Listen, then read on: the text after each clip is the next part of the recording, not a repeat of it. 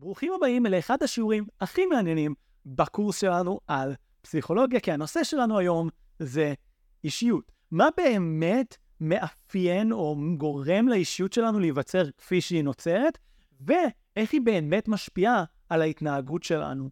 ואני מזהיר אתכם כי היום אתם הולכים לגלות כל מיני דברים שממש ממש ממש לא ציפיתם אליהם, ואולי אפילו חשבתם והאמנתם ההפך ממה שהאמת המחקרית והמדעית בפסיכולוגיה מראה לנו. אז קודם כל, ברוכים הבאים, ואנחנו בשיעור 5 בקורס מבוא לפסיכולוגיה, אם עדיין לא ראיתם את השיעורים הראשונים, אתם יותר ממוזמנים לעשות את זה. יהיה במהלך השיעור אה, היום כמה וכמה רפרנסים, כמה וכמה פעמים שנדבר אולי על מה שעשינו בשיעורים הקודמים. כמובן שאתם יכולים גם פשוט רק ליהנות מהשיעור הזה, אבל אני ממליץ בחום מאוד מאוד גדול לראות את כל השיעורים. Uh, ומטרת הקורס הזה, אני רק מזכיר למי שזו הפעם הראשונה שהוא כאן, ובדרך כלל רואה דברים אחרים שלי, זה באמת, באמת, באמת להעמיק לתוך התיאוריה, להעמיק לתוך הידע וליצור משהו שהוא מאוד מאוד מאוד מעניין. פחות יש בקורס הזה דגש על פרקטיקה, על כלים, על איך משתמשים בזה. Uh, אם אתם רוצים את הדברים האלה, אז יש את זה בפודקאסט שלי, תכלס התפתחות אישית בלי קלישות, ובהרבה הרצאות אחרות שכבר הועלו, ואני כל הזמן ממשיך לעלות לערוץ היוטיוב שלי.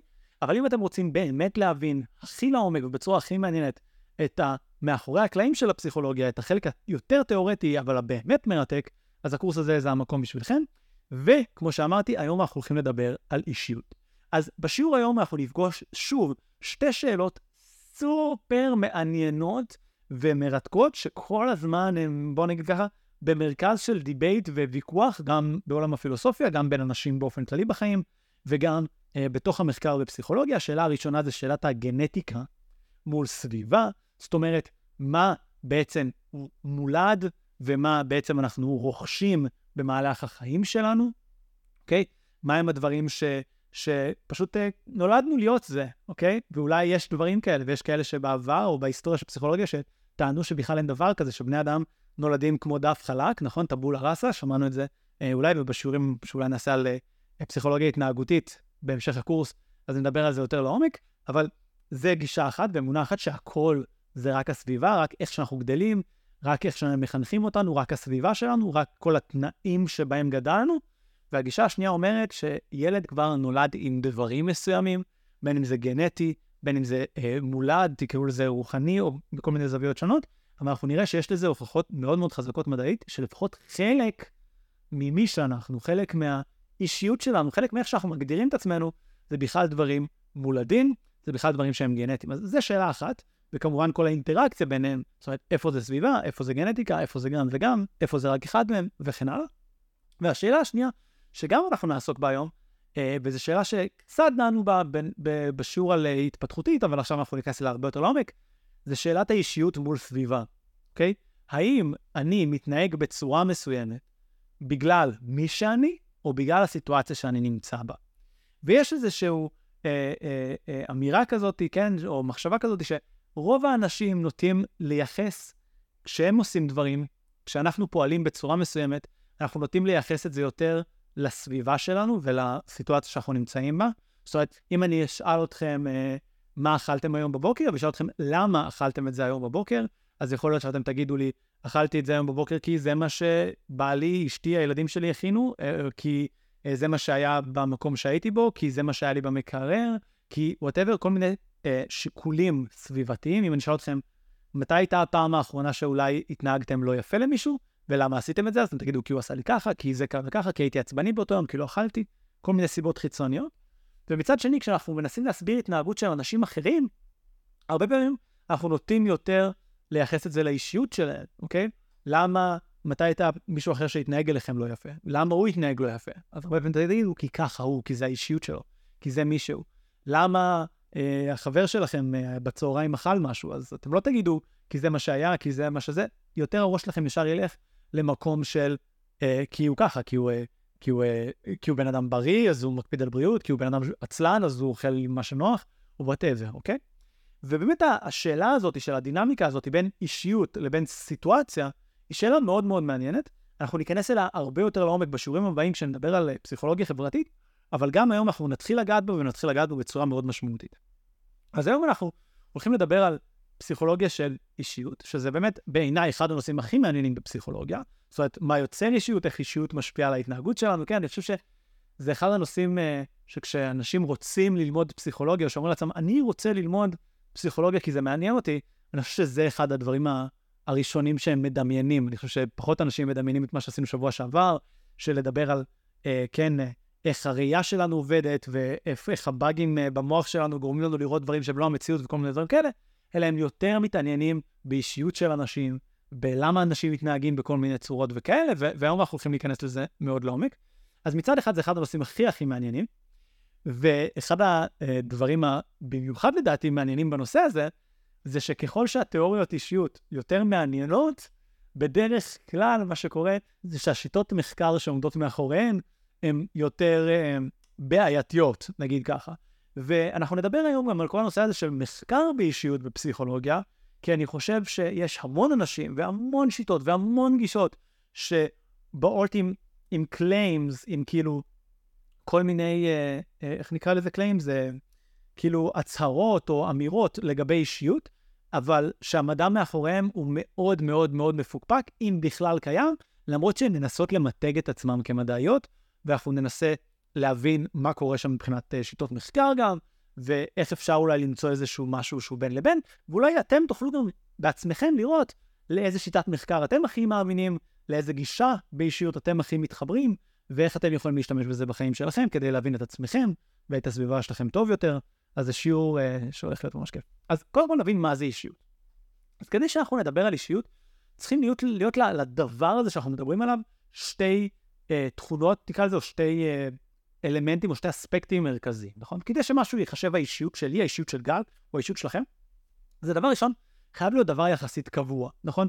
אם יום אחד עשיתי ככה, ביום שני עשיתי ככה, ביום שלישי עשיתי ככה, זאת אומרת, יום אחד בבוקר אה, אכלתי אוכל ממש בריא, יום שני בבוקר אכלתי ממש ג'אנק פוד, יום שלישי בבוקר אכלתי, לא יודע, אה, משהו אחר, אז יהיה מאוד קשה להגיד שזה משהו שקשור לאישיות שלי, אולי רק זה שאני לא יציב תזונתית, אוקיי? זה אולי חלק מהאישיות, אבל אנחנו נרצה לראות משהו שהוא קבוע יחסית. לא בהכרח קבוע לכל החיים בצורה מוחלטת, אבל אני כן ארצה לראות איזושהי קביעות מסוימת, אוקיי? אם הדבר הזה הוא משהו שקורה פעם אחת או סיטואציה חד פעמית, אז לדבר הזה אנחנו לא נקרא אה, אה, אישיות, ואנחנו נדבר על זה אה, בצורה אחרת, אוקיי?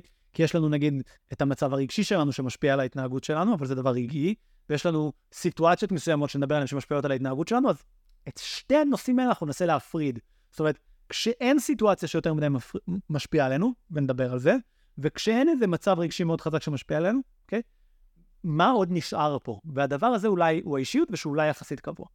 האספקט השני, או החלק השני באישיות, מעבר לזה שזה יחסית קבוע, זה צריך להיות משהו שהוא משפיע באופן משמעותי על ההתנהגות שלנו או על משהו בחיים שלנו, נכון? אם אני יכול להגיד שיש, שיש בי איזה משהו מאוד מאוד קבוע, איזו תחושה פנימית כלשהי, אבל התחושה הפנימית הזאת היא לא משפיעה בשום צורה על ההתנהגות שלי, על החוויה שלי את החיים, על ההתנהלות שלי מול אנשים אחרים. אז אני לא יודע אם הדבר הזה אה, מאוד יעניין אותנו כשאנחנו חוקרים אישיות. אז כשאנחנו חוקרים אישיות, אנחנו רוצים למצוא משהו יחסית קבוע, ואנחנו רוצים למצוא משהו שמשפיע באופן משמעותי ומדיד על ההתנהגות שלנו, שכשאנחנו נגיד, נוכל להגיד למישהו, האישיות שלו היא X, היא משהו, אני אוכל לחזות בצורה טובה יותר את ההתנהגות שלו, אני אוכל באמת אה, לזהות עליו דברים, כמו שדיברנו, שהמטרה שלנו בפסיכולוגיה זה לחזות ולהשפיע ולנתח ולהבין התנהגות ומנגנוני, אה, מנגנונים קוגנטיביים, אז אני רוצה שהאישיות תעזור לי בזה, אם היא לא עוזרת לי בזה, אז זה לא כזה חוכמה גדולה, נכון? אז בואו נבין שנייה איך חוקרים אישיות, אוקיי? ואנחנו נדבר שנייה על שלוש גישות מרכזיות, שאחר כך גם נעבור עליהן עוד הפעם, אה, וניכנס אליהן יותר לעומק ולתוצאות ולמסקנות שלהן. אבל אם נתחיל קודם כל מגישה אה, הומניסטית, האמת היא שהיא יותר, מהיותר חדשות מבחינה כרונולוגית, אבל אני חושב שאני רוצה להתחיל איתה. אז בגישה ההומניסטית, שבעצם באה ואומרת את הדבר הבא, אה, כל בן אדם זה דבר גדול ומדהים ושלם ושונה ומיוחד, ולכל אחד מאיתנו יש איזה אה, אה, סלף מסוים או איזה אני מסוים ש, שחשוב להבין אותו ולממש אותו, ושוב, וזו גישה פילוסופית שלמה. אז בגישה הזאת, בפסיכולוגים הומניסטיים, איך שהם בדרך כלל חוקרים אישיות זה דרך ראיונות מאוד מאוד עמוקים, שיחות, תצפיות ממושכות, זאת אומרת, ממש היכרות משמעותית ועמוקה אחד על אחד עם המטופל, או עם הבן אדם שאנחנו חוקרים. דיברנו על זה, דרך אגב, בשיעור הראשון קצת, ואמרנו שיש כמה בעיות עם הגישה הזאת, נכון? עם ה, עם ה, לא עם הגישה ההומניסטית, אלא עם השיטת מחקר הזאת, שמצד אחד היא מאפשרת משהו מאוד מאוד עמוק, הבנה מאוד מאוד עמוקה של הבן אדם, אבל מהצד השני היא מאוד סובייקטיבית, והיכולת שלי לעבור על הרבה אנשים בצורה הזאת היא מאוד מוגבלת. זאת אומרת, אם אני רוצה עכשיו לנהל, לא יודע מה, 50 שעות של שיחה עם בן אדם כדי לנתח אותו לעומק, אז עם כמה אנשים אני כבר יכול לנהל את הכמות הזאת של השיחות, ואז אני לא יודע מה באמת משותף, מה לא משותף, אה, להסיק מזה איזושהי מסקנות כדי לבנות מודל, זה מאוד מאוד קשה. מהצד השני, אם אני מביא עכשיו 500 חוקרים, שכל אחד מהם עושה את זה, אז המחקר יראה דברים שונים, כי כל אחד מאיתנו יראה דברים שונים ברעיונות האלה, יראה דברים שונים בתצפיות האלה. ושוב, אני לא אומר שזה, אה, אין בזה שום ערך, יש בזה המון ערך, אבל זה הבעייתיות של שיטת מחקר. זה בגישה ההומניסטית, איך שחוקרים אנשים, וזה ככה בגדול איך שזה נראה.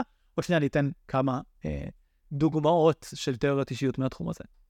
הסוג הבא זה בעצם מה שנקרא הפסיכואנליטיקה, או הגישה הפסיכודינמית, ויש שם את פרויד ויונג, כשנדבר על שתיהם קצת היום. ושם גם זה מתעסק הרבה הרבה הרבה הרבה באיזה מישהו אחד שמכיר את האנשים לעומק, מפעיל אותם אולי בכל מיני דרכים שהם מעבר לשאלות, כמו אולי שמעתם על אסוציאציות חופשיות, אולי שמעתם על הכתמי דיו האלה, נכון? שאנשים מסתכלים וצריכים להגיד עליהם דברים, ולפי מה שהם אומרים אפשר להניח עליהם הנחות, או, או להסיק עליהם מסקנות על האישיות שלהם וכן הלאה. אז הדבר הזה הוא גם, שוב, עם אותם חסרונות ואותם יתרונות. עכשיו, מהצד השני לגמרי, מבחינת שיטות מחקר, יש את הגישה שנקראת גישת התכונות, נדבר עליה בהרחבה בשיעור הזה אחר כך, שאיך שהיא עובדת, זה בעצם היא אומרת, אוקיי, אני לא מנסה עכשיו לנתח בצורה קיצונית את הנפש של הבן אדם, ועוד שניה נבין מה היא כן עושה, אבל אני רוצה להבין איזה תכונות יש בבן אדם. ובאמת, הצליחו בעזרת מחקרים די טובים ברמה המדעית שלהם, וברמת המהימנות שלהם, וברמת האחידות שלהם. באמת יש, יש שיטה די טובה לעשות את זה. לזקק תכונות מסוימות של אנשים, ודרך שאלונים להגיע לסטטיסטיקה מאוד מאוד מאוד טובה, אוקיי? ודרך הסטטיסטיקה הזאת אפשר לראות ממש תכונות של אנשים, ובהמשך השיעור אני ממש אראה לכם שלחלק מהתכונות האלה יש ממש קורולציות, יש ממש אנשים שיש להם את התכונה הזאת, יש להם אזורים מפותחים יותר או מפותחים פחות במוח, יש להם סיכויים גדולים יותר או קטנים יותר לחלות בכל מיני מחלות או להרוויח יותר כסף, אז זאת אומרת, יש לזה השפעה, וגם זה יחסית קבוע במשך השנים, זאת אומרת, זה עונה על, די עונה, נקרא לזה ככה, על כל הציפיות שלנו ממה זה אישיות. ומהצד השני, איך בודקים תכונות של אנשים, והדרך המרכזית לבדוק תכונות של אנשים, זה על ידי שאלונים ששואלים אותם. וכל חוקר בר דעת, במיוחד אחד שמבין פסיכולוגיה, מבין שמה שאני חושב על עצמי זה לא בהכרח האמת, וכששמים לי שאלון, מה שאני עונה בשאלון, זה לא גם בהכרח מה שאני חושב על עצמי. זאת אומרת, יש את האמת, נגיד, של מה התכונות שבאמת יש לי, ואז יש איזושהי שכבה מבדילה של מה אני חושב על עצמי, כן? והפער הזה יכול להיות גדול או קטן, תלוי בכל מיני גורמים, וברמה המדעית אנחנו, כדאי שנהיה מודאגים מהפער הזה. אבל ברמה עוד יותר עמוקה, עכשיו, מה שאני עונה על שאלון, יש גם פער בין מה שאני עונה על שאלון, בשאלון, סליחה, לבין מה שאני חושב על עצמי, כי יכול להיות שאני חושב, רגע, לא נעים לי לכתוב את זה, גם אם אף אחד לא עונה על זה, כן? יכול להיות שפשוט לא נעים לי לכתוב את זה על עצמי, או שלמי אני משווה את עצמי, כן? אה, אם למשל אני אשאל אתכם, האם אתם בני אדם שמחים או לא שמחים, אז אם uh, אתם תראו סביבכם אנשים שהרבה מהם, ויש על זה מחקרים די יפים, uh, שסובלים בחיים שלהם, אתם תגידו שאתם שמחים, ואתם תראו אנשים הרבה בסביבה שלכם שנהנים מהחיים שלכם, אתם תרגישו שאתם פחות מאושרים. זאת אומרת, יש פה כל מיני הטיות של עצם השיטת מחקר של השאלון ושל השאלון של הדיווח העצמי, אבל בעצם זה אחד הנושאים המעניינים, אבל שנויים במחלוקת בפסיכולוגיה, כל הנושא של אישיות, אוקיי? זה דבר חשוב להבין. הוא סופר מעניין כי כולנו רוצים לדעת לחזות ולהשפיע על התנהגות של אנשים אחרים ושל עצמנו, ובשביל זה אנחנו מבינים שצריך להבין אותם, כלומר את האישיות שלהם.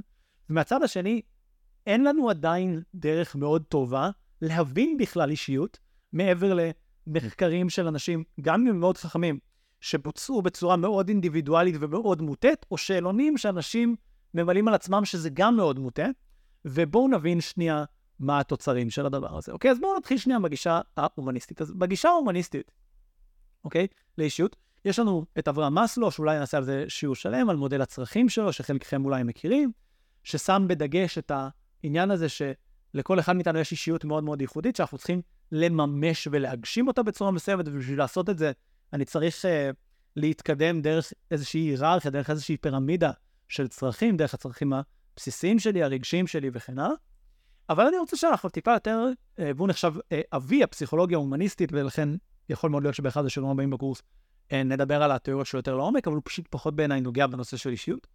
ויש את אה, קארל רוג'רס, וקארל רוג'רס בעצם מביא משהו אה, אה, מאוד מאוד מאוד מעניין. קארל רוג'רס אומר את הדבר הבא, לכל אחד מאיתנו, שוב, בגישה ההומניסטית, אז זה אומר שהוא לא מקטלג אנשים יותר מדי, הוא לא מכניס אותם לתוך קופסאות, הוא לא שופט אותם יותר מדי, אלא הוא מסתכל על זה בצורה מאוד מאוד מופשטת, ששם את האדם מאוד מאוד במרכז, והוא אומר את הדבר הבא. לכל בן אדם יש את האני האידיאלי שלו. יש את האני הפנימי הזה, שזה האני שהוא היה רוצה להיות, אוקיי? ואני חושב שזה משהו שאנשים יכולים להתחבר אליהם, אליו, אליו, תחשבו, אני מזמין אתכם לשאול את עצמכם, אם אתם יכולים לדמיין או לחשוב על איך אתם הייתם רוצים להיות, איזה סוג של בן אדם הייתם רוצים להיות. אולי ביחס למי שאתם היום, אולי בלי ביחס למי שאתם היום, נכון? כאילו פשוט איזה סוג של אדם אתם הייתם רוצים להיות. אדם שאולי אה, קם מוקדם בבוקר, אולי מתנהג בצורה מסוימת לאנשים אחרים, אולי אה, חי חיים מסוימים, אולי מרגיש דברים מסוימים וכן הלאה. אז יש את האדם האידיאלי הזה, וקארל רוג'רס בעצם אומר שה, שהאישיות של בן אדם מונעת בין השאר לא רק לפי ההתנהגות שלו, זאת אומרת, זה אחד הדברים שמעניינים בגישות ההומניסטיות, שבעצם לא מאוד ואומרות, אפשר להבין את האישיות של הבן אדם לפי ההתנהגות שלו, כמו הרבה מהגישות האחרות, אלא הם אומרים משהו אחר, אומרים, אפשר להבין את האישיות של האדם דרך האדם שהוא שואף להיות, בין אם זה בא לידי ביטוי בהתנהגות ובין אם לא, האדם שאני שואף להיות, זה חלק בלתי נפרד ממי שאני, ואז הם מסתכלים על קארל רוג'רס מסתכל על הדימוי העצמי, שהדימוי העצמי בעצם אומר איך אני רואה את מי שאני היום. עכשיו, בדרך כלל, אם לא תמיד, יהיה איזשהו פער, נכון? בין העצמי האידיאלי, האני הזה שאני הייתי רוצה להיות, לבין הדימוי העצמי, איך שאני תופס את עצמי היום. כן, הפער הזה זה, זה למשל, אה, אה, הייתי רוצה להיות חכם יותר, הייתי רוצה להיות יפה יותר, הייתי רוצה להיות רזה יותר, הייתי רוצה להיות בריא יותר, הייתי רוצה להיות חזק יותר, הייתי רוצה להיות, לא יודע, חופשי יותר, מאושר יותר, וואטאבר. כל אחד מהדברים האלה. והדבר השלישי בתור איך שהוא תופס אישיות זה מה שהוא קורא לו הערכה עצמית, שזה בעצם איפה אני שם את עצמי על הסקאלה הזאת, עד כמה אני קרוב לאני האידיאלי, או עד כמה אני מתקרב אליו, ושהדבר הזה הוא בעצם מוטיב ומרכזי לחוויה של הבן אדם, למצב הרגשי שלו, לאיך שהוא יתנהל ואיך שהוא ירגיש. זאת אומרת, שלושת הגורמים האלה, כן? מי האני האידיאלי שלי? איך אני רואה את האדם שהייתי רוצה להיות? ביחד עם איך אני רואה את עצמי היום, ואיך אני מעריך את ההתקדמות שלי מול אותו אני אידיאלי, אלה הם שלושת הדברים שביחד הוא קורא להם אישיות. עכשיו, כמובן, שלמרות שזה מרתק ומעניין, ושוב, אפשר אה, לדבר על זה אולי אה, קורס אה, שלם, או שיקור כמה שיעורים שלמים, יש פה כמה דברים מאוד מאתגרים, נכון? כי כאילו, אוקיי, אז, אז, אז כל בן אדם הוא מאוד מאוד מיוחד, אבל כשאני מבין שכל בן אדם הוא מאוד מיוחד, זה קצת מקשה עליי, נכון? פה שנייה נדבר על גישות פסיכואנליטיות, כן? שהן קצת שונות מזה. מאוד מקשה עליי להסיק מסקנות, זאת אומרת, מאוד מקשה עליי לבוא ולהגיד, אוקיי, כל בני אדם הם X, או, או חלק מבני אדם הם X, חלק מבני אדם הם Y, אז אם אני פוגש בן אדם Y, אני צריך להתנהג איתו ככה. אם אני פוגש בן אדם אחר, אני צריך להתנהג איתו ככה, כן? יש uh, גישה מאוד uh, מוכרת בקואוצ'ינג, באימון, שנקראת, uh, לא יודע, סגנונות תקשורת, יש לזה כל מיני וריאציות כאלה ואחרות, שבעצם אומרות כל בני אדם הם אחד מארבע סוגים, בסדר? ואם בן אדם הוא סוג אחד, אז אתם יכולים לדבר עליו ככה וזה יעבוד, ואם בן אדם הוא סוג אחר, אתם יכולים לדבר עליו ככה וזה יעבוד, וככה מניעים בן אדם כזה, וככה מניעים בן אדם כזה, ויש בזה משהו מאוד נוח, נכון? יש בזה משהו מאוד נוח, כי קל לי לאבחן את זה, קל לי להבין באיזה ריבוע בן אדם נמצא, ואז קל לי להתאים את ההתנהגות שלי כדי להשפיע עליו, כן? ו, ובגישה ההומניסטית היא אולי הכי רחוקה מזה. כי מצד אחד היא, היא קוסמת לדעתי להרבה אנשים, בטח בחברה של היום ובעידן של היום, כן? האני האידיאלי שלי זה חלק ממי שאני, האני המושלם שלי, האני הזה שאני רוצה להיות, זה האישיות האמיתית שלי, זה, יש בזה משהו מאוד קוסם, וכמה שאני מתקרב לשם מאוד משפיע עליי, שוב, יש בזה גם משהו מאוד קוסם. אבל ברמה הפרקטית או ברמה המעשית, אחד, מאוד קשה למדוד את זה, מאוד קשה לעשות על זה מחקרים, כן? אה, ומאוד קשה להבין מה המשמעות הפרקטית והיישומית של הדבר הזה, ולכן למרות שההשפעה של הגישה ההומניסטית על פסיכולוגיה, ובכללי אני חושב על העולם, היא אדירה, השימוש בתיאוריות אישיות האלה מחוץ לקליניקה, מחוץ למקום של טיפול, היא מאוד מאוד מאוד מוגבלת. אז בואו נעבור שנייה, אה, אחרי שסיימנו עם הגישות ההומניסטיות, בואו נעבור שנייה לגישות הפסיכואנליטיות. אז הגישות הפסיכואנליטיות בעצם מבחינה אה, אבולוציונית, או נקרא לזה כרונולוגית, אולי היו לפני, נכון? התחיל עם אנשים כמו אה, פרויד ואחד התלמידים שלו, קרל יונג, ונדבר על שניהם. ושוב, אה, אפשר להבין ש, שהאנשים האלה, כן, שעסקו, שהיו חלקם רופאים, חלקם כן, הדור הראשון של הפסיכולוגים, רצו לטפל בכל מיני אנשים עם כל מיני מחלות, רצו להבין כל מיני דברים על איך לפתור כל מיני בעיות שיש לאנשים. ובאמת הם לקחו דברים שדיברנו עליהם, כמו בפסיכולוגיה התפתחותית, על הקיבעונות, כמו, כמו הקיבעונות הפרוידיאני, כן, קיבעון אוראלי בילדות, או קיבעון אנאלי או פאלי בילדות, מוביל לאיזה שהם דפוסי אישיות מסוימים והתנהגויות מסוימות, בין אם זה דפוסי היקשרות של בולפי, שאחר כך, כן, דפוס היקשרות הנמנע חרד למשל, משפיע על האישיות שלי בהמשך וכן הלאה. ו- ו- והתפתח בעצם משם. בעצם כל ה- ה- הגישות האלה באות להגיד את הדבר הבא, או רובן באות להגיד את הדבר הבא, יש קבוצות, או יש קטגוריות, או יש קריטריות, יש כקטגוריות של אנשים, שאני יכול לשייך אנשים לתוך הקבוצות האלה, ולפי זה שאני משייך אותם לקבוצה הזאת, אני יכול לדעת משהו על ההתנהגות שלהם. כן, בין אם זה, אני חוזר על התיאוריית היקשרות של בולבי, אני יודע שאם בן אדם יש לו דפוס היקשרות uh, בטוח, אז הוא יתנהל בצורה מסוימת, יש לו דפוס התקשרות אה, אה, נמנע חרד, או, או נמנע, אה, כן, whatever, אה, אז, אז, אז הוא יתנהל אחרת, אוקיי? ואני אוכל לראות שיהיה לו התנהגויות שונות, לפחות בעיקר בילדות. פרויד אומר, כן, לזה, כמו שאמרנו באותו שיעור, יש הרבה פחות אה, מידע אמפירי, אולי אפילו אין בכלל, כן? שאם יש לו קיבעון אוראלי, אז הוא יתנהג בצורה מסוימת, קיבעון אנאלי, אולי הוא יתנהג בצורה מסוימת, לפי כל מיני דברים שקרו לו בילדות, אוקיי? אבל לפרויד יש עוד תיאוריית אישיות, שהיא אולי, אה, לא יודע אם להגיד מעניינת יותר, כי יותר מתסביך אדיפוס, אה, קשה להיות יותר מעניין ופרובוקטיבי מזה, אבל שהיא יותר מתחברת לאיך שאנחנו אנשים, אנשים, אנחנו היום רואים את העולם ורואים אנשים, ואני חושב שהרבה יותר פסיכולוגים יכולים, גם אם לא לקבל את זה כתיאוריה שהיא מדעית, שוב, כמו בביקורת על פרויד, שדיברנו עליו, עליה בשיעור בפסיכולוגיה התפתחותית, גם פה חסר פה אה, דברים אמפיריים או דרך כלשהי להוכיח את זה, אבל אתם תראו שזה מאוד make sense, אוקיי? אז הרבה אנשים מתחברים לזה, ויש עד היום מטפלים שמטפלים בשיטות פסיכודינמיות שעובדות בגישה הזאת, למרות החוסר של המחקר המדעי לכאורה שמוכיח את זה.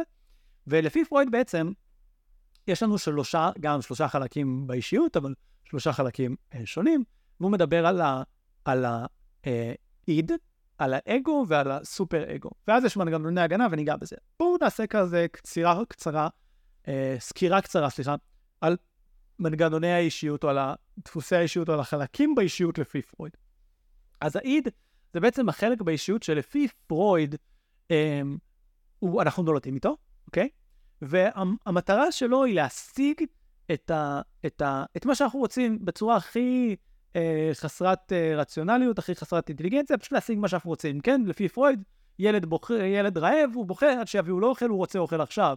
הוא רוצה עכשיו להכניס משהו לפה, הוא יכניס את זה לפה, הוא לא ישקול את ההשלכות של זה, הוא לא יבין מה קורה עם זה, ואפילו ילדים בני 3, 4, 5, כן, אפשר לראות את החלק הזה מאוד חזק בהם. אה, לא יודע, הבן שלי, כן, אה, בא לפני כמה ימים, אני רוצה גלידה, ואני אמרתי לו, מעולה, בוא נלך למקרר, נראה איזה גלידה יש, אני אומר לו, גלידה 6, לא רוצה אף אחת מהגלידות הזאת, אני רוצה גלידה אחרת, אוקיי? אני שואל אותו, אוקיי, אבל זה הגלידות שיש, אבל בא לי גלידה אחרת, אוקיי? זה לא שהוא יבוא ויגיד לי, כי הוא עדיין קטן מדי, בוא נלך לחנות ונקנה את הגלידה האחרת שאני רוצה, שוב, בין אם הייתי עושה את זה ובין אם לא, הוא אפילו לא הגיע לשלב הזה, כן? הוא אפילו לא מגיע לשלב של להתמודד עם הפרקטיקה. הוא פשוט רוצה את הגלידה האחרת שהוא רוצה, הוא לא חושב איך להתאים את המציאות לזה, כי, כי המחשבה שלו, שוב לפי פרויד, היא עדיין לא שם. החלק שהיה פעיל באותו רגע לפחות, זה החלק של האיד. לא החלק שהוא מבין השלכות, שהוא רציונלי, לא, הוא רוצה משהו והוא יעשה בלאגן והוא רוצה את זה עכשיו, אוקיי? בין אם זה רציונלי, בין אם זה הגיוני, בין אם זה לא הגיוני, בין אם זה מתחשב במציאות, בין אם זה לא מתחשב במציאות, זה פשוט לא משנה, אוקיי? אה, זה מה שהוא רוצה ואת זה הוא רוצה להשיג, הוא רוצה להימנע מכאב, להגיע למשהו של עונג, that's it. בגיל מסוים לפי פרויד אמור להתפתח או מתפתח הדבר שפרויד קורא לו האגו. האגו זה בעצם החלק שמתחיל לפעול בצורה רציונלית והוא אומר, אוקיי, אה, אני רוצה עדיין, ושימו לב, לפי פרויד זה משהו מאוד מאוד מעניין, האגו הוא המשרת במובן מסוים של האיד, לפחות בהתחלה, כן? והוא רוצה להשיג את הדברים שהאיד רוצה, כלומר את, הצרכים המאוד יצריים האלה, כן? אוכל, אה, אהבה, כן? כל מיני דברים מהסוג הזה, קרבה, חום, אה, לא יודע, לעשות את הצרכים של, כאילו, שיהיה לי נעים, שלא יהיה לי לא נעים וכן הלאה, אבל הוא כבר מתחיל להתחשב במציאות, הוא כבר מתחיל לחשוב על אסטרטגיות, הוא כבר מתחיל לחשוב על איך אני משיג את זה, אוקיי? הבן שלי הגדול יותר, בן שש, הוא יגיד, אבא, בוא נלך, אנחנו לוקח אותו מבית ספר, בוא נלך דרך החנות גלידה, כדי שנוכל לקנות את הגלידה שאני רוצה. זה כבר האגו פעיל, כן? הוא עכשיו חושב איך בצורה רציונלית הוא יספק את הצורך שלו, לצורך העניין, לגלידה, אוקיי? אז זה הרמה הבאה. ותפקיד נוסף שנוצר בעצם לאגו, ברגע שהילד אפילו עוד טיפה ממשיך לגדול, זה להיות המגשר, נקרא לזה ככה, בין האיד לחלק השלישי שנקרא הסופר-אגו. הסופר-אגו זה בעצם, ה, ה, נקרא לזה ככה, החלק המוסרי שיש לנו באישיות או בנפש, חלק שרוצה, שמקבל את הערכי מוסר שלו לפי פרויד מהחברה, כן? זאת אומרת, הוא מבין שזה בסדר להתנהג ככה וזה לא בסדר להתנהג ככה, שזה התנהגות רצויה, זה לא התנהגות רצויה, זה התנהגות מוערכת, זה התנהגות לא מוערכת וכן הלאה. ומצד אחד, בעצם לסופר אגו מתחילים להיות מוטיבציות שונות, נכון? הסופר אגו, הוא רוצה להרגיש טוב כשהוא עושה את ההתנהגות הנכונה, והוא מרגיש לא טוב, כן? כשהוא עושה את ההתנהגות הלא נכונה. ופה נוצרת התנגשות עם האיד, נכון? כי לפעמים, לפי פרויד, וגם אני חושב שכולנו יכולים להבין את זה, יש סיטואציות שבהן אנחנו יודעים שההתנהגות הנכונה היא לא ההתנהגות שנעימה לי עכשיו, ברגע זה. והאגו צריך לפתור בצורה רציונלית או לא רציונלית את, ה, את הקונפליקטים האלה שכל הזמן יש פה. את הרצונות שיש לי להשיג דברים כאן ועכשיו, את הדברים שיעשו לי טוב, את הדברים שלא יעשו לי לא נעים, עכשיו, כמו ילד קטן. ומהצד השני, את המבוגר שבי, שרוצה להתנהל בצורה נכונה, להתנהג בצורה נכונה וכן הלאה, ולא רוצה להיות תקוע באותו מקום ילדי ולהתנהג לא בסדר או בצורה לא מוסרית, ועכשיו יש לי את הרציונל, את האגו, את החלק היותר, אה, אה, נקרא לזה, כן, שהוא רציונלי או חכם, שאמור לפתור את הדילמות האלה. ופה, אה, בקושי הזה או באתגר האדיר הזה, כן, נכנסים גם מנגנוני ההגנה של פרויד. פרויד בעצם בא ומכיר בזה שלאנשים יש הרבה פעמים את הקונפליקטים האלה, ואין להם ממש פתרון. או שהפתרון שלהם הוא לא עומד בסטנדרטים לא של הסופר-הירו ולא של האיד וכן הלאה, ואז יש לנו כל מיני מנגנוני הגנה כאלה ואחרים שנועדו, בין אם זה להסתיר צרכים שלנו בצורה מסוימת, בין אם זה להחביא זיכרונות מסוימים, כל מיני דברים כאלה שנועדו או אה, לא לייצר כאב לאיד, או לא לייצר חוויה של אה, פעולה לא מוסרית מול הסופר-אגו וכן הלאה, ונוצרים פה כל מיני מנגנונים פסיכולוגיים שאמורים לגבש ביחד את האישיות שלנו, ובעצם לפי פרויד, כן, אם אני אסכם את זה, האישיות של האדם היא המשחק הזה שבין האיד, הילד הקטן במלכות הלא מחונך, היצרי שלנו, לבין החלק המוסרי שלנו והחלק הרציונלי שלנו, ששלושתם בתוך הבלגן הזה, ושביחד איתם נמצאים מנגנוני ההגנה שלנו, שקובעים את איך אנחנו מנהלים בעצם את מערכת היחסים הזאת, אה, וזה סופר מעניין. אוקיי? אני מקווה שחידשתי לכם וזה מעניין, אוקיי? אה, פסיכולוג, פסיכואנליסט סופר מוכר נוסף, ששוב, ברמה האישית אני מעריך אותו בטירוף, אני חושב שהעבודה שלו בפסיכולוגיה היא פשוט לא, לא פחות ממרתקת. אה, ושווה לקרוא אותו לעומק לדעתי, אה, וזה מורכב, ושוב, הרבה קצת כמו פרויד, לא, לא קצת, הרבה הרבה כמו פרויד, יש עליו טענות דומות, כן, שזה לא מוכח מדעית, שזה לא וכן הלאה, ועדיין יש הרבה מטפלים שעובדים בגישה שלו, זה קאר יונג, וקאר יונג בעצם מדבר על אה, שלושה אה, חלקים גם מרכזיים בתוך אה, האישות של בן אדם, שקצת יכולים אולי להקביל לאלה של פרויד בצורה כזאת או אחרת. אבל הוא מסתכל עליהם אחרת, הוא קורא לה, יש את האני, אה, שזה אה, עבור קרל יונג זה איזה משהו שקצת, אה, אני חושב, טיפה, לדעתי לפחות, מזכיר את האני ההומניסטי, כן? איזה זהות מאוד מאוד אותנטית שלנו, שלפי אה, קרל יונג, אחד התפקידים שלנו באמת זה, זה להיות זה, זה, זה לפעול במתאם לאני האותנטי הזה, מצד אחד. ומצד שני, הוא מדבר על הפרסונה, אוקיי? שהפרסונה זה סוג של המסכה הזאת שאנחנו מסתובבים איתה בחברה, אה, שוב, אצל חלקנו אולי עבה יותר או, או דקה יותר לפי אה, יונג, אבל שאנחנו מתנהלים בצורה שונה מול חברה, כי אנחנו לא יכולים להתנהל בצורה הכי אותנטית ובטוחה שלנו מול חברה, כי זה יהיה לא מקובל חברתית. שוב, קצת אה, אולי קשור לסופר אגו של פרויד, אולי פחות, אוקיי? אה, והוא לא מתייחס לפרסונה הזה כדבר שלילי בהכרח, אלא כאיזה חלק הכרחי בתוך המארג של בני אדם בחברה, ויש את הצל, שזה גם קונספט מאוד מאוד מעניין אצל קארל יונג, שבעצם הוא מדבר על זה שלכולנו יש חלקים בתוך האישיות, בין אם זה צרכים, יצרים, רצונות, שאיפות, חלומות, whatever, uh, אהבות, של דברים שהם לא מקובלים חברתית בכלל, ואנחנו מסתירים את זה. ולפי קארל הוא ממש מדגיש את זה, את איך האני שלנו, האני הגבוה הזה, הטוב הזה, האותנטי, חייב לעבור דרך הצל, חייב לגייס את הצל, לחשוף אותו לפחות בפני עצמו, להסתכל עליו, ללמוד ממנו וכן הלאה, ובגלל זה הרבה מהטיפול היונגאי הוא סביב מודעות עצמית מאוד מאוד עמוקה, וזה נושא סופר אה, סופר סופר מעניין. אה, עוד דבר ש, שקרל יונג הביא מתוך הגישה שלו, כן, זה שהוא זיהה שבני אדם אה, אה, מסתכלים על דברים ומתנהגים סביב דברים, ומעצבים את הסיפורים הפנימיים שלהם ואת החוויות הפנימיות שלהם דרך כל מיני, דבר שהוא קרא לו ארכיטייפים או קטגוריות, של כל מיני אה, אה, דברים מסוימים, ששוב, לטענתו גם קיימים ברמה אה, סופר קונשנס, כאילו ברמה שהיא חברתית, ברמה שהיא ממש מושרשת לנו דורות על דורות על דורות אחורה, אה, בין אם זה דרך הגנטיקה, בין אם זה דרך הסביבה או החברה. אה, ואנחנו ממש תופסים את העולם דרך הקטגוריות האלה, אנחנו תופסים את העולם דרך ה... אה, נקרא לזה ככה, דרך הדמויות האלה שיש לנו בדמיון ובראש. שוב, אני לא אכנס לזה לעומק היום, אולי באחד השיעורים האחרים, כי אני רואה שאנחנו אה, מתקדמים ויש לי עוד הרבה נושאים אה, שאני רוצה להגיע אליהם. אה, אבל בעקבות התפיסה של אה, יונג, של הקטגוריות, ובגלל זה העליתי את זה, הוא בעצם בנה או יצר סביב, סביב עצמו איזה שהם טיפוסים, כן? פסיכולוגיים, כלומר ממש אה, כמו קטגוריות, כמו, שוב, בדומה לאולי מה שדיברנו בגלל סגנון התקשורת, על סוגים שונים של אנשים, שכל סוג של אנשים בעצם מוגדר, לפי קארל יונג, לפי ארבע תכונות שונות, או ארבע רצפים של תכונות, בין אם זה מופצנות מופנמות ו- ונוספים, שממש ממש ממש יזהו ביחד את מיהו האדם הזה, את איך האדם הזה מתנהג. זאת אומרת שיש לו איזושהי רמת מורכבות מסוימת והיא, והיא מאוד מאוד מעניינת. עכשיו, כמובן, כמו שאמרתי מקודם, התיאוריות האלה הן סופר מעניינות, ושוב, אפשר, uh, אני, אני מקווה ש... אני, אני ממש מתלבט מה יהיה הקורס הבא שאני אעשה אחרי מבוא לפסיכולוגיה, זה יהיה או התפתחותית, או תיאוריות אישיות, או משהו כזה, אני חושב שזה הכי מעניין. Um, אבל אפשר לעשות לפחות שלושה-ארבעה שיעורים על קרל יונג, אם לא יותר. Um, אבל מה שאני כרגע רוצה שתבינו זה שהתיאוריות האלה, הן מאוד מאוד מעניינות, אפשר להתפתח לתוכן לעומק. אגב, אני עוד מעט אדבר על uh, גישת התכונות, ואז בתוך זה נדבר על uh, גישות מעורבות, ו...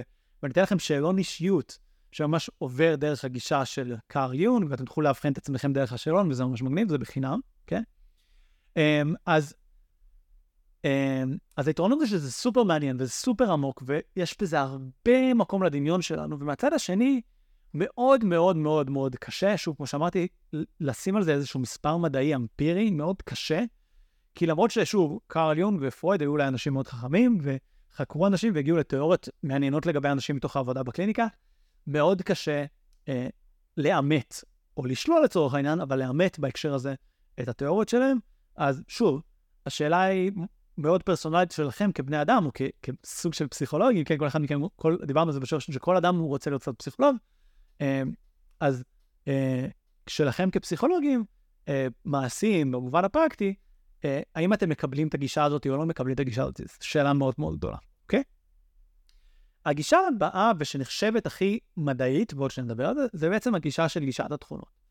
הקונספט בעצם בא ואמר את הדבר הבא, אוקיי, הם, הם לקחו, כמה סקרים לקחו את, ה, את המילון של האנגלית, כן? וחיפשו כל מילה שיכולה להביע באיזושהי צורה אה, אמירה על האישיות של בן אדם, כן? לא יודע מה, חצוף, נחמד, אה, לא יודע, אה, אה, חביב, כן? אה, טוב לב, אה, ענב, אה, שחצן, לא משנה, מלא מילים. מצאו אז במחקר שיש להם 18,000 מילים, ובהתחלה דרך עבודה מאוד מאוד סזיפית ומאוד מאוד יפה בהקשר המדעי, שאלו המון המון המון אנשים במחקרים איזה מהמילים האלה באות ביחד, זה בעצם אותה מילה, קיבצו את זה ממש קיבצו את זה ל- ל- לתכונות או לשמות גדולים, ואז עשו ממש מחקרים שבהם הם נתנו לאנשים לשאול שאלות על עצמם בהקשר של כל התכונות האלה, ובעצם הם גילו משהו יוצא דופן, שיש חמש, כן? קבוצות גדולות של תכונות, כן? חמש קבוצות גדולות של תכונות, שבגדול באות ביחד. עכשיו, מה זה בגדול באות ביחד? ברור שהן לא באות ביחד בצורה מושלמת, אבל הן בגדול באות ביחד, אוקיי? בגדול זה בא ביחד. ואז בעצם מאוד מאוד מעניין לבדוק את החמש תכונות האלה, כי כאילו, כן, דגש כאילו, החמש תכונות האלה מכילות את כל התכונות בעולם שיש באישיות של בן אדם. עכשיו, כמובן שברגע אני מכליל את כל התכונות האפשריות על, על בן אדם לחמש תכונות מרכזיות, אז כמובן שמה אני מאבד? אני מאבד דיוק, נכון? כי יכול להיות שבתוך התכונה, לא יודע מה, נחמדות, כן, אין תכונה כזאת, אבל נגיד נחמדות, אז יש את העניין של טוב לב, ויש את העניין של נימוס, זה שתי דברים שונים. עכשיו, הם לפעמים באים ביחד, אבל לא תמיד, אז הם אולי יקבצו אותם ביחד לתכונה אחת, שוב, אני מאבד קצת דיוק, אוקיי? ו... אבל עדיין זה good enough, ואחד הדברים ש... שעוד יותר מעניינים, זה שהצליחו למצוא הרבה הרבה הרבה אה, קשרים בין התכונות האלה לכל מיני דברים פיזיים במציאות, ואני אתאר. אז קודם כל, החמש תכונות האלה, מה שמכונה באנגלית ה big five, או החמש תכונות הגדולות בעברית, אוקיי? זה די הפך להיות מוסכמה מדעית uh, מוחלטת, כן? בהקשר של התיאוריות האלה והגישה הזאתי. Uh, יש לזה כמובן ביקורת מהצד של הפסיכולוגים ההומניסטיים, הפסיכודינמיים, ונדבר על זה אחר כך, אבל בגדול, יש מוסכמה מאוד גדולה על, על השיטה הזאת, ורוב המחקרים היום נעשים uh, בשיטה הזאת. שוב, דרך שאלונים, שאפשר להגיד, רגע, אוקיי, אמרת שזה כזה מדעי, אמרת שזה כזה יפה, בסוף זה שאלונים, עד כמה זה אמין? זו שאלה, אני חושב שאתם צריכים לשאול את עצמכם. דיברנו על חשיבה ביקורתית והכל, אוקיי? אז מה עם החמש תכונות האלה? בגדול יש מוחצנות, כן? שזה כזה התכונה שאומרת, האם הבן אדם אוהב לצאת החוצה הרבה, להיות עם אנשים, משימות, מסיבות, להיות במרכז העניינים, אוהב לזוז הרבה, כן? כל הדברים האלה באים, נוטים לבוא ביחד, אוקיי? או שהוא יותר, מהצד השני, חסר מוחצנות ויותר מופנם, ואז הוא יותר אוהב להיות לבד, בשקט וכן הלאה, אוקיי? התכונה השנייה נקראת מצפוניות בעברית, conscientiousness באנגלית, אני לא חושב שזה תיאום כזה טוב, אבל זו התכונה הזאת שגורמת לאנשים לעבוד קשה, להיות מאוד מסורים, להשלים משימות עד הסוף, להיות מאוד מאוד מסודרים, כן? כל התכונה הזאת, שוב, בהנחה, רוב התכונות האלה באות, שוב, רוב הזמן ביחד, האם זה תמיד בא ביחד? ברור שלא, אוקיי?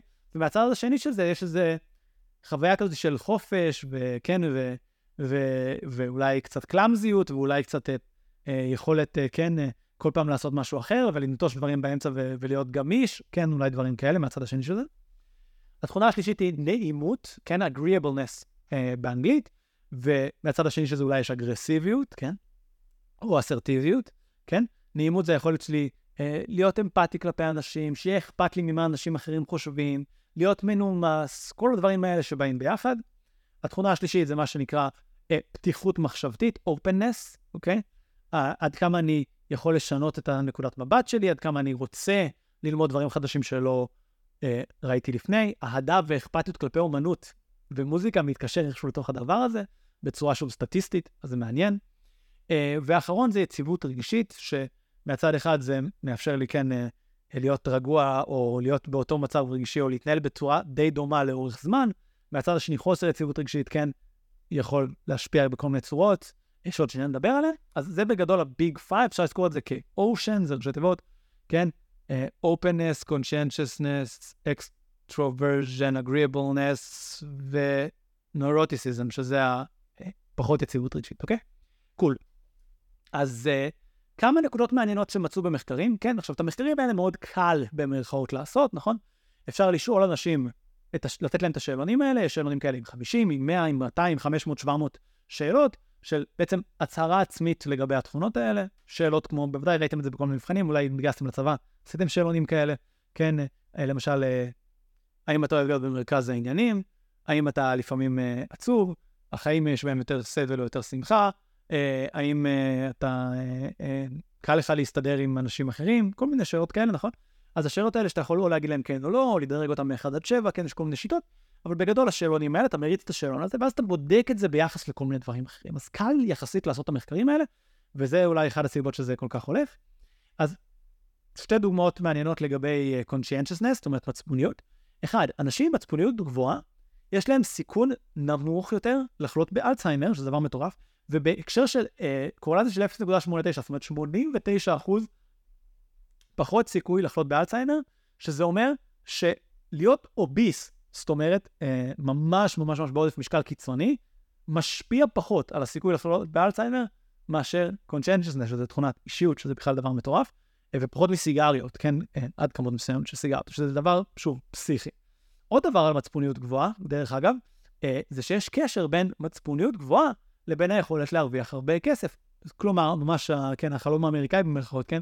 אם תעבוד קשה, אם uh, תבוא מוקדם לעבודה, תעשה את זה כל יום וכן הלאה, אתה תרוויח יותר כסף. זה ממש, יש קורולציה. זה לא שוב 100%, לא כל מי שיש לו מצפוניות גבוהה תמיד מרוויח הרבה כסף, אבל בצורה סטטיסטית, במשך, שבודקים על הרבה אנשים במשך הרבה זמן, מי שיש לו את התכונה הזאת, מצליח להרוויח יותר, ובמיוחד אם יש לו נעימות נמוכה. לא נמוכה מדי, אבל יותר נמוכה, זאת אומרת שאולי הוא, כן, ככה אני מדמיין, יכול לדרוש את הכסף שמגיע לו בשיחות שכר, יכול, אה, לא יודע מה, להיות אסרטיבי וכן הלאה, ולא יותר מדי uh, בדפוסים של ריצוי או משהו בסגנון הזה. עוד דבר מעניין זה שאנשים עם יציבות רגשית נמוכה, כן, או נוירוטיסיזם גבוה, כן, יש להם סיכויים הרבה הרבה יותר גבוהים ללקוט בחרדה, בדיכאון, ואפילו אה, יש קשר מאוד חזק בין זה לבין אובדנות. זה, זה נושא מאוד מאוד מאוד מעניין, ואפשר ממש לראות שאחד, השאלונים האלה יכולים להראות שמה אה, שהגדרנו בהתחלה לאישיות, נכון? שזה יחסית קבוע, לא 100%, אבל יחסית קבוע, כן? זאת אומרת, שזה משהו לא משתנה כל יום או כל דקה, ויש לזה הקשרים מעניינים לדברים בחיים שלנו, אז זה די עומד בסטנדרטים שלנו. שוב, החיסרון הגדול פה זה שזה נשאר על דיווח עצמי, זה נשען על, על, אה, על, על איזשהו שאלון בסופו של דבר, אה, ויכול להיות שהוא מדויק ויכול להיות שהוא לא מדויק. עוד דבר שלדעתי הוא קצת חיסרון בגישת התכונות, זה ששוב, הרבה אנשים, איך שמנסחים את התכונות האלה, כן, conscientiousness, מצפוניות, זה כאילו נשמע כאילו הצד, צד אחד הוא טוב והצד השני לא טוב, ואז אם יש לך נמוך בתכונה הזאת, אתה אולי לא יודע מה לעשות עם זה, או בכללי, קצת זה קצת גישה שסוגרת אותנו במקום של אין, אני לא יודע מה לעשות עם זה, אני לא יודע איך אני יכול להתפתח מזה, אני לא, יכול, לא יודע איך זה יכול לעזור לי. אמ, ולמשל, כשעושים את המבחנים האלה, ניסו לעשות בכל מיני מקומות, את המבחנים האלה כשאלוני כניסה לעבודה, אז ראו שהאפקטיביות של זה היא מאוד מאוד נמוכה. למה? כי אנשים שהם באים אה, להתראיין לאיזשהו מקום עבודה, הם בדרך כלל מבינים מה מצופה מהם. אז הם פשוט ימלאו את השאלון שלפי מה שהם חושבים שיצופה מהם, אז זה לא יהיה כל כך אמין. אז פחות משתמשים בזה היום, למרות שזה היה יכול להיות תאורטית מדהים, אבל לא משתמשים בזה כל כך היום לצרכים של גיוס לעבודה, מהסיבה הזאתי. אה, אז למרות שזה כאילו יכול לרמז הצלחה גבוהה בעבודה, אי אפשר באמת להשתמש בזה כדי לראיין אנשים או למען אנשים, או קשה להשתמש בזה בגלל כל הסיבות האלה. אז זה מעניין. עכשיו, יש גישות משולבות. אה, למשל, אה, יש אתר שאני מאוד מאוד מאוד מאוד מאוד אוהב, שנקרא 16 Personalities, אני אשים קישור למטה ב-description, בתיאור, אוקיי? ויש להם את זה גם בעברית, כן, אפשר להיכנס לזה בעברית לגמרי, ובעצם הם עובדים לפי 16 דפוסי אישיות, לפי קארל יונג, שהם הראו ומראים שבעצם הארבע סקאלות של קארל יונג ממש uh, מתחברים מאוד מאוד מאוד חזק, או יש להם קורולציה מאוד גבוהה, אם נגיד את זה ככה, uh, לארבע מתוך הביג Five. אז זה כאילו אה, על בסיס העקרונות של יונג שהם פחות מדעיים, אה, ואז גם יש להם את כל הקטע המעניין הזה, ויש להם תיאורים פסיכולוגיים נרחבים ומרתקים, מרתקים, מרתקים, מרתקים, מרתקים. ומהצד השני, הם יחסית נשענים יפה על המדע, כי הם, אה, מתוך זה שהאתר הזה כבר פעיל המון המון המון זמן, ועובד עם קרן גדולה, אז יש לו הרבה תנועה ומחקר סביבו. הראו קורלציות מאוד מאוד טובות ל Big Five, אז כאילו זה, זה די מתקבל על הדעת ששוב, ביחס ל...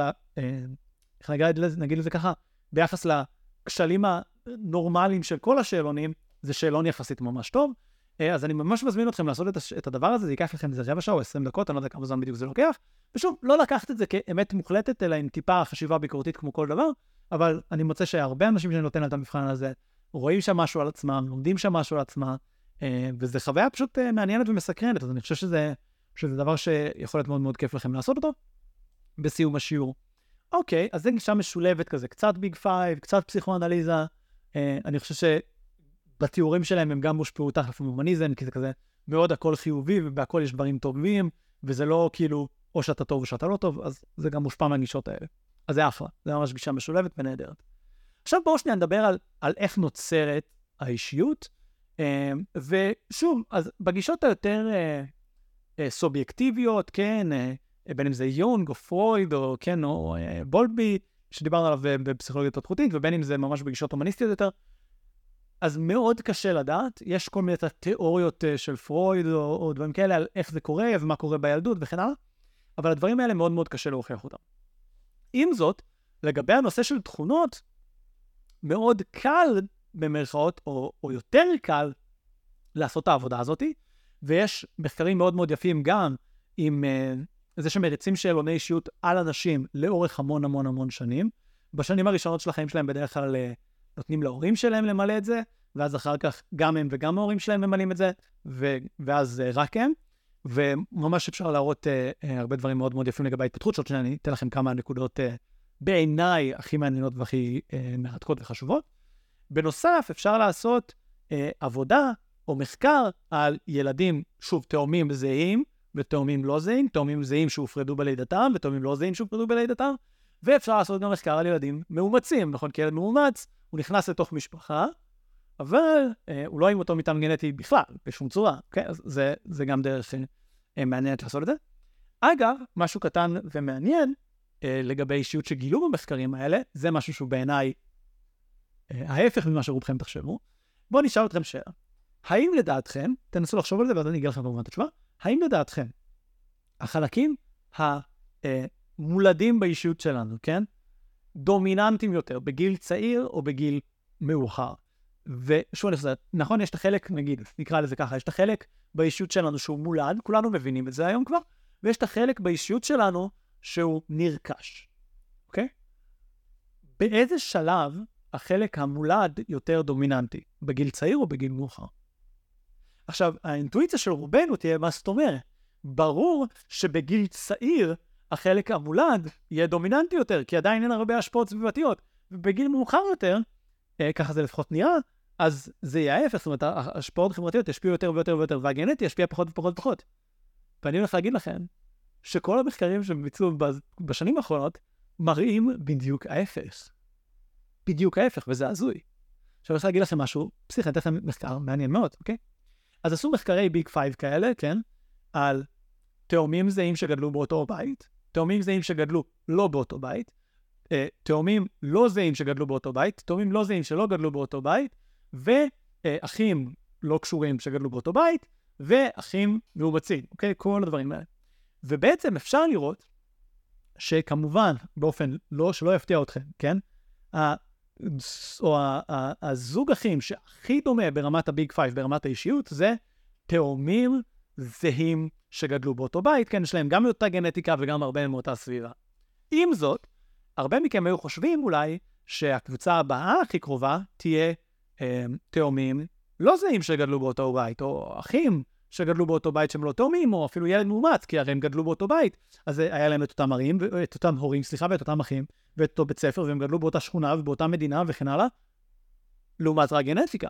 ומסתבר שהקבוצה השנייה, שיש לה הכי הרבה דמיון באישיות, זה דווקא התאומים הזהים שלא גדלו באותו בית. תאומים זהים שלא גדלו באותו בית הם משמעותית דומים יותר מתאומים לא זהים שכן גדלו באותו בית. זאת אומרת, זה פסיכי, זה, זה ההפך ממה שאנשים יחשבו. ועוד דבר סופר מעניין, זה שההבדלים והשוני הזה הם רק מקצינים לאורך השנים. זאת אומרת, בגילאים מאוד מאוד צעירים, כן, הילדים או התאומים שהופרדו, כן, פחות דומים אחד לשני, וככל שהגיל שלהם גדל, ככל שהם מתבגרים, הם הופכים להיות יותר דומים אחד לשני. אני מדבר על התאומים הזהים, וגם על התאומים הלא זהים שהופרדו בלידתם, הם נהיים יותר ויותר דומים עם השנים. זאת אומרת, ככל שעובר הזמן, למרות שהם גדלים בסביבה שונה לחלוטין, או שונה ברמה מסוימת, הם נהיים יותר ויותר דומים אחד לשני, ולא יותר ויותר שונים אחד מהשני. מעבר לזה, אני אגיד לכם, אחים שהם, אה, אה, לזה, אה, מאומצים לתוך הבית, כן, מאמצים ילד לתוך הבית, בהתחלה יש דמיון לאחים האחרים בבית ברמת האישיות. עד גיל 17, 18, 19, 20, עד אזור הגילאים האלה, כל הדמיון שיש בין האחים בתוך הבית ברמת האישיות, ברמת התכונות של האישיות, כן? או שנדבר על גם זה, כן? מתפוגג לחלוטין. ובפועל מראים, ממש סטטיסטית, שברמת ה Big Five, עוד שאני אגיד שיכול להיות שיש תיאוריות אישיות אחרות, שהיו אומרות משהו אחר, או שנגיע לזה. אבל שלפי ה Big Five, לפי החמש תכונות האלה, המרכזיות והגדולות, שתי אחים שגדלו באותו בית בלי משקל גנטי, זאת אומרת, בלי מטען גנטי, זאת אומרת, דומים אחד לשני כמו שתי ילדים שהיו בוחרים בצורה רנדומלית. זאת אומרת, יש פה איזושהי תוצאה סטטיסטית מעניינת. בערך 0.5, 50% מהאישיות של אדם, דרך, כן, דרך העניין של תכונות, מוגדר או אפשר לייחס לגנטיקה, ככה זה נראה לפחות. והחצי השני, אף אחד לא יודע להסביר אותו. כי אנחנו רוצים לחשוב ולהאמין, נכון? שהחצי השני מגיע איכשהו מהסביבה, אבל אנחנו לא מצליחים להראות את זה מחקרית. והלכה למעשה, דרך המחקרים האלה זה יכול להיראות כאילו, וזה, וזה אה, הצהרה שהיא הזויה, כן? של איך שההורים והאחים ובבית ספר מתנהגים, אין שום השפעה על האישיות. אוקיי, עכשיו, כמובן שזה נשמע הזוי מה שאני להגיד, ועוד שאני הולך לתת תיאוריה אחרת שהולכת טיפה, לא לסתור את זה, אבל להשלים את זה, אבל כרגע ברמת המחקר הנוכחי שיש היום, אי אפשר למצוא את הקשר הסטטיסטי בין הבית וההורים וכל הדברים האלה לבין, ה... לבין האישיות של הילד. וזה דבר פשוט בעיניי פסיכי, פסיכי. אז מה שקורה עם האישיות שלנו זה שבגיל מסוים, עד גיל מסוים היא מתפתחת, משתנה, משתנה, משתנה, משתנה, משתנה, משתנה, משתנה, ובאזור גיל מסוים היא נהיית פחות ופחות משתנה, יותר ויותר ויותר קבוע. אוקיי, זה עוד דבר מעניין. אבל אני חושב שזה דבר שרובכם הייתם די מניחים לבד. זאת אומרת, אם הייתי שואל אתכם, איזה אדם, באיזה עשור בחיים של בן אדם הוא יבצע יותר שינויים באישיות שלו בעשור בין 20 ל-30 או בעשור בין 50 ל-60? אני מניח שרובכם הייתם אומרים בין 20 ל-30, וזה באמת המצב.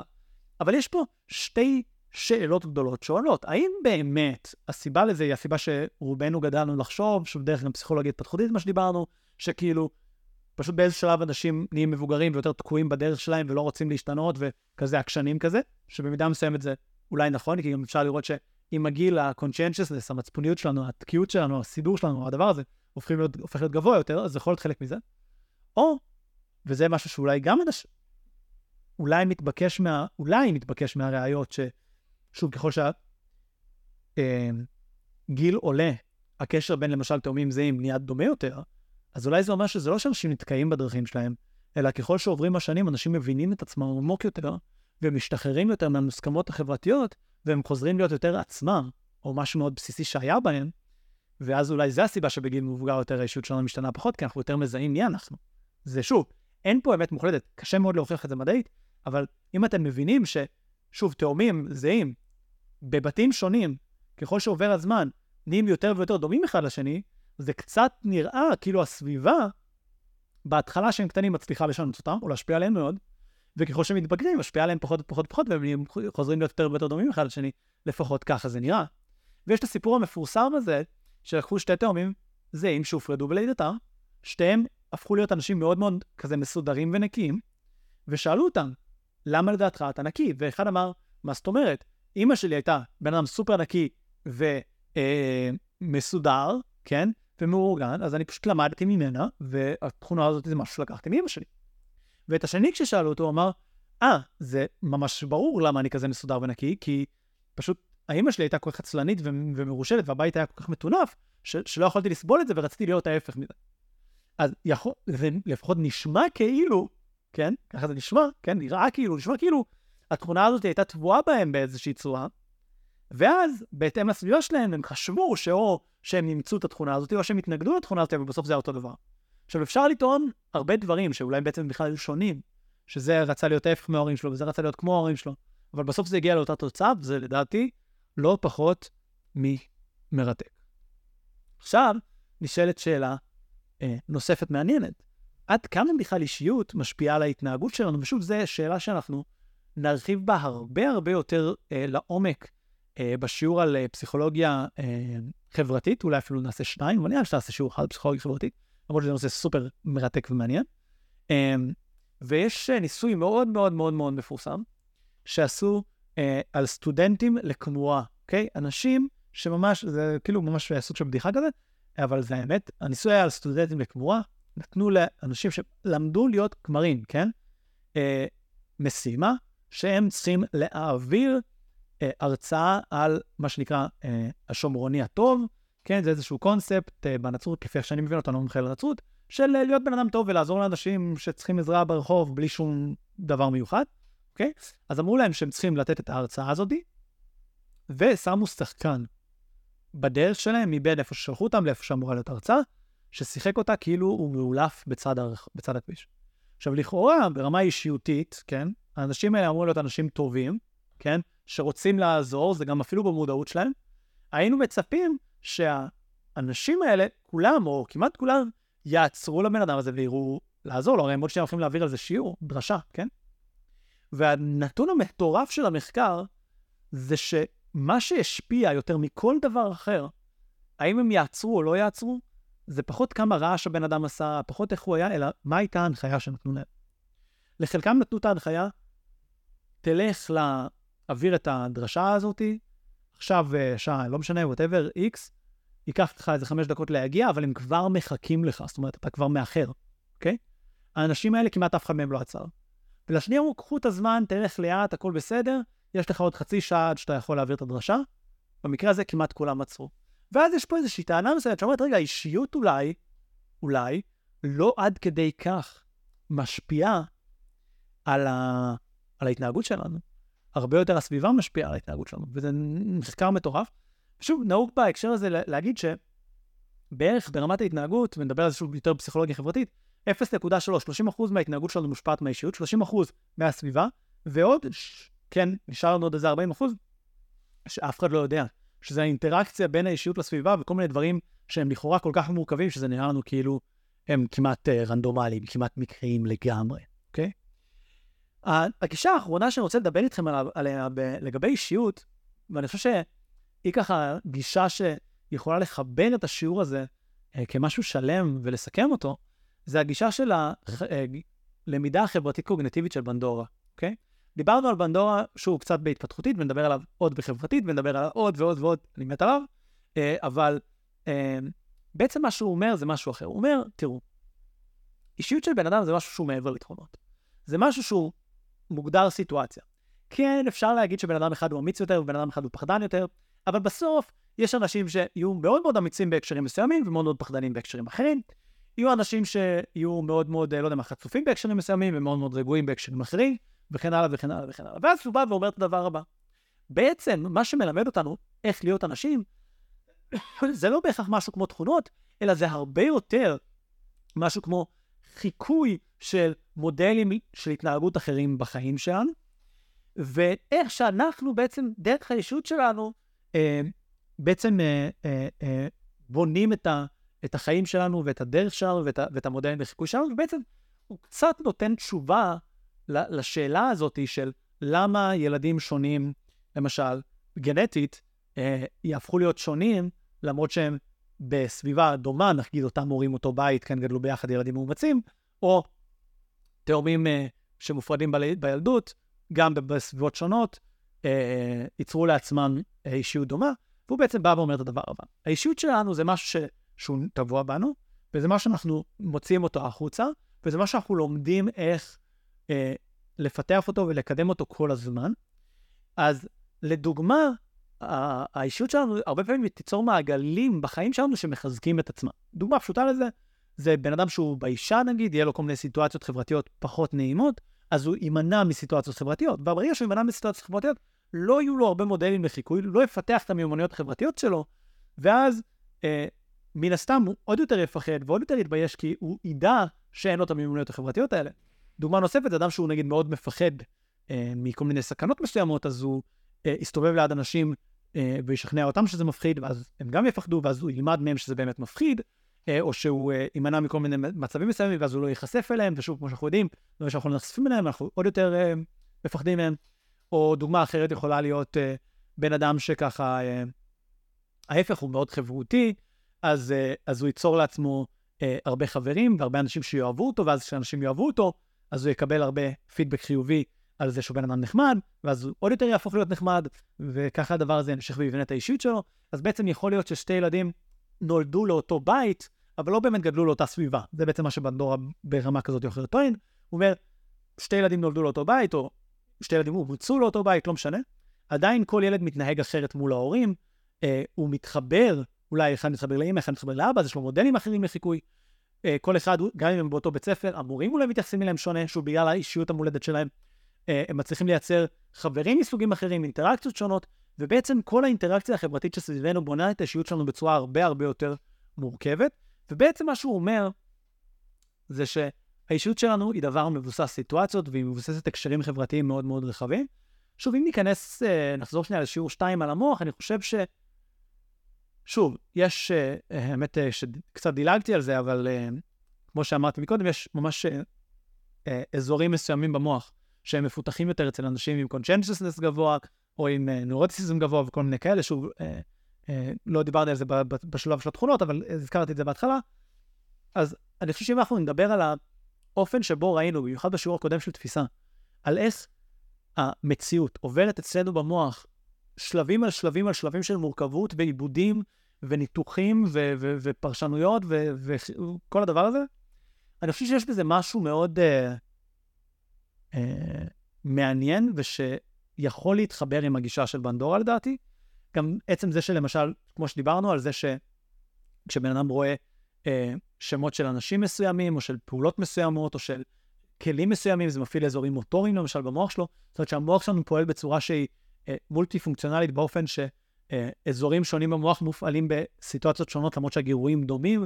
אז אני חושב שזה, שוב, זה לא בהכרח נכון, אבל בהרגשה שלי, ואני חושב שאתם יכולים להבין למה אני אומר את זה, זה קצת מחזק את הרעיון שאזור של פחד במוח יכול להיות מופעל יותר ביחד עם אזור מוטורי מסוים אצל בן אדם מסוים, וביחד עם אזור מוטורי אחר או אזור סנסורי אחר בצורה אחרת אצל אותו אדם, שוב, בגלל המורכבות של הדבר הזה במוח שלנו, ואני חושב שזה, שוב, למרות שיש המון כוח במחקרים ובגישה של התכונות, הגישה החברתית-קוגניטיבית, שוב, יכולה להשלים אותה אה, בצורה מאוד מאוד מאוד טובה ו- וגבוהה. שוב, למרות שקשה מאוד מאוד מאוד להראות את זה מחקרית אמפירית חזק, כמו השיטה של התכונות. אז אני מזמין אתכם, אחד, ללכת לעשות את השאלון אישיות הזה אם אתם סקרנים, לגלות משהו על עצמכם. אני חושב שזה דבר מדהים. Uh, ומעבר לזה, שוב, אני לא מקבל מהם איזה אפילייט או משהו, וחבל, כי אני מת עליהם, כמות האנשים שפניתי להם, אולי הייתי עושה כסף אם היה להם איזה משהו בתשלום, אני בעצם אפילו לא בטוח. Uh, אבל זה ממש ממש שווה.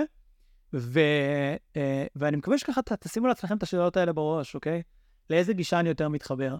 הרעיונות העמוקים האלה שמנסים להבין את נפש האדם, משהו שאולי יותר שטחי כמו תכונות, אבל שיש עליו הרבה יותר בסיס סטטיסטי רחב. גישה חברתית יותר שמבוססת על סיטואציות. למה אני יותר מאמין? אולי גישות משולבות?